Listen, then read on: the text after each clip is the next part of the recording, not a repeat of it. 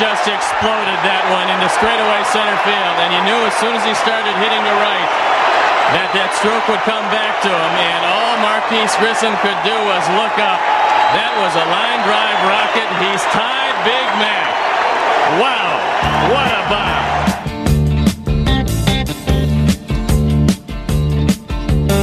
So many bombs in 1998. 720 WGN. Mark Carman, Joe Brand, Chip Caray, his first season in the booth, along, along for an incredible ride. Uh, hey Chip, this is uh, memory lane time for you, right? We got we got the doc. Oh, no doubt. Yeah, yeah. It's it, it, What what was I don't know when you're you're hearing your calls now. You're on a million different radio shows. Thank you so much for taking time tonight. Like, what, what's it like for you? Does it just bring a smile to your face thinking about that season? Well, yeah. I mean, I think about how much younger I was and how much uh, less gray hair I had, and you know, and hearing Steve Stone in the background, and you know, my broadcast partner, dear friend, it was such a wonderful uh, time in my life, personally and professionally. Despite the fact that uh, I didn't get to work with my grandfather, but uh, the city of Chicago was so great to me, and the Cubs were so great to me, and to, to parachute into a, a season where you had a, a good Cubs team and, and a team that went to the playoffs, man, it was a dream come true. It was a, a lot of fun and uh, I think the the big special tomorrow night will be, uh, uh, as you said, a great trip down memory lane for a lot of people, including me. Just just a reminder, Chip, you were hired to do the middle innings that year. Is that right? Yeah, I was hired to do the middle three, pre and post at home, and all the road games. Harry was not going to travel quite so much, and uh, I, I, they offered me the job a couple of years earlier to work on radio, and for myriad, myriad reasons, I couldn't take it. Um, but you know, I, I was excited to work with my grandfather personally and professionally. Uh, I didn't know much about uh, Harry. Uh, we were sort of estranged, I guess, is the best way to put it. Uh, so, a chance for our family to close some circles and close some loops and, and all that stuff. That didn't happen, obviously, and uh, to go from being uh, an understudy to the guy that had to sit in that chair with his partner, his fans, his microphone, his producer, and stuff was was uh, you know an awesome and difficult responsibility. But a lot of people were in my corner. A lot of people helped me, and obviously a, a good team made the transition as easy and, and, as smooth as it possibly could be. Chip, I know you had done baseball uh, prior to that, but did were you ever able to really absorb just how important? The season was, and I'm not even just talking about the home run chase, but everything you just mentioned, and the fact that the home run chase is part of it, and oh yeah, the Cubs are going to the playoffs. Like all these things are just accumulating in the same year. Did it ever come to realization for you in that moment? No, uh, because you know you live in the moment. You don't really think and, and you don't really process it in that way until time has gone. And you have a chance to think back and reflect and see where that season was in your personal history and for the city of Chicago and all that kind of stuff. Look, like I said, I, I came to Chicago hoping to be an apprentice uh, and learn at the foot of the master and, and, and work with Steve and Harry and, and understand what Chicago was all about. I didn't get that opportunity. I was thrust into that, and I, I think did a pretty good job of being myself and finding my own voice in the midst of a very good season. And as time went on, as time goes by, know, 22 years later, I've said to many people many times that 1998 was in many ways my favorite Major League Baseball season in in the sense that I was able to. Uh, follow my grandfather, forge a great relationship with Steve Stone, uh, you know, mesh with people in Chicago and who people who understood that I was not Harry Caray, and follow a team that had so many remarkable individual and team performances in a way that, that touched a, a lot of hearts there. Because look, we know the Cubs' history wasn't particularly good as far as postseason baseball and success and to be a very, very minor part and chronicle that team's success in '98, which was so unexpected, and to be in the right place at the right time was uh, a great entree for me in Chicago, and was really a, a, a I guess, a springboard for my career. Uh, not just as a Cubs announcer, but as a baseball announcer and as a professional. And I'm always grateful for the people who are extremely supportive of me, and I'll, I'll never forget those great moments. What kind of pressure did that put on you? I mean, your grandfather was known for his gigantic calls, and there was a heck of a lot yeah. of them that year. Yeah, I, well, I mean, I think some of that is self-imposed. um, you know, uh, I, I think I was very honest with my partner uh, and my my crew and the people that hired me. I was going to do things uh, based upon who I was. I share Harry's name. I'm Harry Harry Christopher Caray III, but I wasn't Harry. I was a young father, uh, and I was not from Chicago. I didn't know the Cubs' history and all that stuff. Harry was in the Hall of Fame. Uh, I was just beginning my career, and so I just said, "Look, I've got to do this my way." And that was the only advice that my dad and my grandfather ever gave ever gave me was it is a personality driven business. You have to be you. And I think that was very, very strong advice and smart advice because if I tried to be a cheap facsimile of Harry Caray, people would have seen right through it. So was I perfect? Nah. And were there people in Chicago that hated me because they hated Harry? Yeah. And were there people that loved me because of Harry? Yeah and were there people that I think uh, came to appreciate and and uh, understand or, and uh, accept the fact that I was who I was because that was me? Yeah, absolutely, and that's all part of the growing process that we all go through as announcers and as human beings. You know, you you you. Uh, you do the best that you can in the moment and uh, let the chips fall where they may, if you will. And I'm very, very happy with my track record in Chicago. And I'm very grateful for the opportunity that so many people gave and, and the opportunities of trust that they gave me as well. Chip Caray with us here on 720 WGN. Currently the voice of your Atlanta, or not your, but of the Atlanta Braves. Let's, let me, We're trying to change that. They could be America's team too. It's okay. There we go. Let me, let me, let me try to at least say that somewhat correctly, and maybe we do have some Braves fans listening right now. Chip, did you have conversations with Stony and or anybody else around the time in 98 thinking this doesn't quite seem right. What's going on behind the scenes here? Or were you just kind of along for the ride? Like I, I mean I I was that was one of my first years first years covering the team.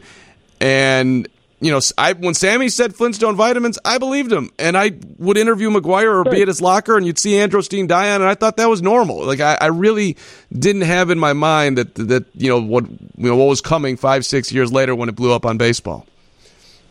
Well, I, I think first of all we have to remember that some of the stuff that people talked about was legal at the time, so that's number one. Number two, Andro, I couldn't spell it or uh, tell you what it did, so that didn't mean anything to me. Uh, for me personally, there was some naivete as far as being a young broadcaster, getting used to major league lifestyle and all that, that Major League Baseball had. There was a romantic notion of what I thought was going on. Uh, as far as PEDs and stuff, I don't remember specific conversations about that. I do remember us talking very specifically about okay, you know, three years earlier we had expansion, and the you know pitching was not nearly as deep and as developed as we were used to, and that might have explained some of what was going on. Um, but as far as PEDs and, and, and, you know, guys cheating and all that kind of stuff, no, we never really got into that because at the moment, the joy of watching what Mark McGwire and Sammy Sosa and Ken Griffey Jr. in the other league were doing was so special, so unique, so unprecedented that we got caught up in the moment. At least I did. And uh, to this day, I don't have any ill will. I don't have any bitterness at all about what we know now because as a 32 year old broadcaster watching these things happen in real time, it was such an exciting ride. It was so needed for baseball, for our country, and all that stuff that it was um, uh, you know a front row seat to a Rolling Stones concert every single night, and I loved every minute of it. Chip, have you seen the documentary? I'm not. I'm not. I'll see it tomorrow night. I've not gotten an advance copy. Because, um, I mean, it sounds like for the people who have seen it, the feedback is that steroids aren't mentioned a lot, or at least not until the very end. Do you think that the audience might be deprived of something if that's the case, or, or do you? No, because I think I think people I, I think that horse has been uh, you know whipped to death. Uh, I think people know what they know or know what they think they know, and I think the most difficult thing for baseball and the people that are electing guys or excluding guys from the Hall of Fame is very simple, and that is we don't know who was taking and who wasn't. Uh, and that's the, the most difficult part of the proposition. I firmly believe that the people who watch baseball and love baseball are smart enough to come to their own conclusions and do their own research. And it makes no sense to me that guys like Roger Clemens and Rafael Palmeiro and Mark McGwire and Sammy Sosa are not in the Hall of Fame, irrespective of what we think they did. Uh, uh, if they were great players at the time in which they played, that's my benchmark for the Hall of Fame. And I'd, I would have no problem as well with having a line on their plaque saying played in the era known as the steroid era. Let people make their own decisions, let people do their own homework, and let people come to their own conclusions as to uh, what was right and what was wrong. There were a lot of people that did these things legally and illegally that we don't know. There are a lot of people that played it that we do know. And uh, it seems to me sort of silly that uh, the um, that the Hall of Fame is excluding guys uh, and uh, including guys who may have bent the rules and broken the rules because they were the greatest players that they played in the era in which they played, and a lot of guys were doing stuff that we don't know. That's just my opinion on it. It seems the momentum is going that way. I mean, I don't, I don't have a vote, and, and nobody really cares what I think for the record here. But I was on this train of absolutely not. They cheated, and now I, am starting to sw- sway the other way. Hey, Chip, Chip right. what, what, was what was um, Sammy like for you personally? Did, what was your relationship with him? And you know, uh, maybe not just '98, but going through the whole time you were in Chicago. He was fine with me. Uh, my, my judgment on guys uh, is not so much how they deal with me, but how they deal with my family.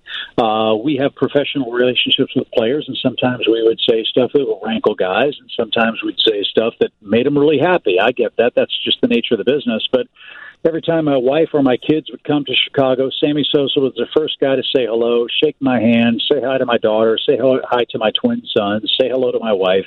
Uh, he was first class all the way. We did have our uh, occasional disagreements, but we always talked them out. He was a pro's pro. He got it. And I think that's the great secret of Sammy Sosa is for all of his great uh, uh, accomplishments between the white lines, Sammy was very, very street smart. He knew uh, how to uh, co-opt the media in a good way, and this is not a negative thing at all. But he looked at the camera, he kissed the camera. Chicago was starved for a baseball guy that could be the uh, sports Michael Jordan, if you will. And for a couple of summers, Sammy Sosa was that guy, and uh, he got it. He understood that we could help him, and he in turn could help us, and it was a great symbiotic relationship. And again, I have nothing but uh, good things to say about Sammy and his relationship with me. He treated me first class, and I tried to do the same with him. Chip, I've been pre gaming for this documentary tomorrow. I, am just so juiced up about it. I watched this YouTube documentary last night from 1998 about the home run chase, and it, it was just mm-hmm. totally glorifying both of them. But I, I, saw, I kept seeing you, obviously, with the Cubs calls.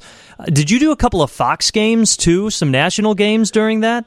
I I might have. I you know, God, that's 22 years and, and about nine million synapses uh, burned away since then. But uh, probably so. Yeah. Um, I, I was I, at the time in '98. I was still doing Orlando Magic basketball, and I was uh, doing Fox weekend uh, uh, studio work and the Cubs. So I was I was uh, cross country doing all kinds of stuff at the time. So I may have done some some FS1 games or stuff in in the interim. Yes. Well, basically, what I'm getting at is obviously you're there for Sosa's 66 home runs. Mark McGwire hit seven home runs out of his 70 against the Cubs that year, and oh, by the way, you might be doing some national Cardinal games as well. I feel like you had the best seat for that Cubs Cardinals regular season series, season series.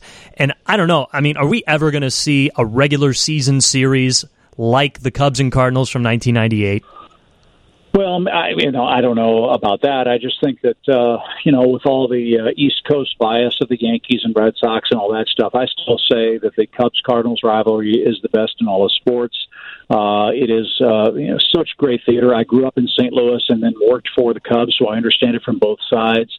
Uh, to be in St. Louis when McGwire broke the record was incredibly uh, uh, uh, humbling and, and awesome.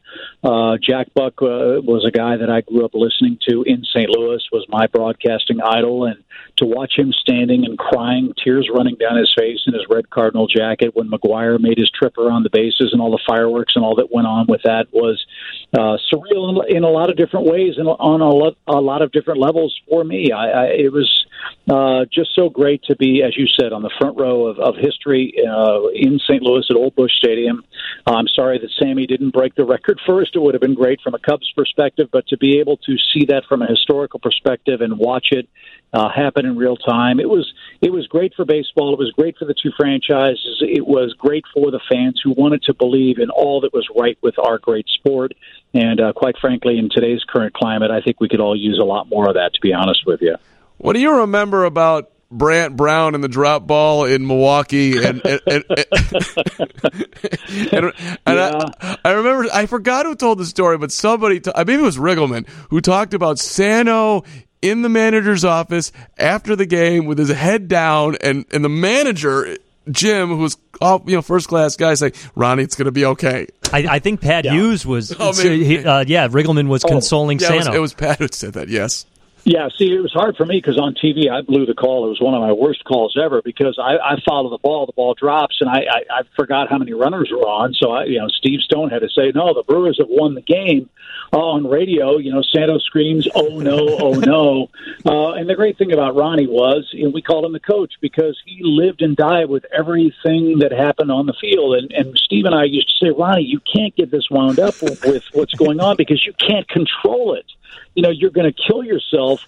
Uh, you know, if, if Mark Grace goes over four, uh, you know you're you got to be able to go out and have a drink and enjoy the night and say, hey, we will go get him tomorrow. But uh, that was the great thing about Ronnie, and we all loved to tease him, and I think he loved it too. He said to me one time, as much as Steve and I used to bug him and, and give him crap, he said, you know, you guys are keeping me alive. You're mean, but you're keeping me alive, which was, uh, I think, a great compliment for him.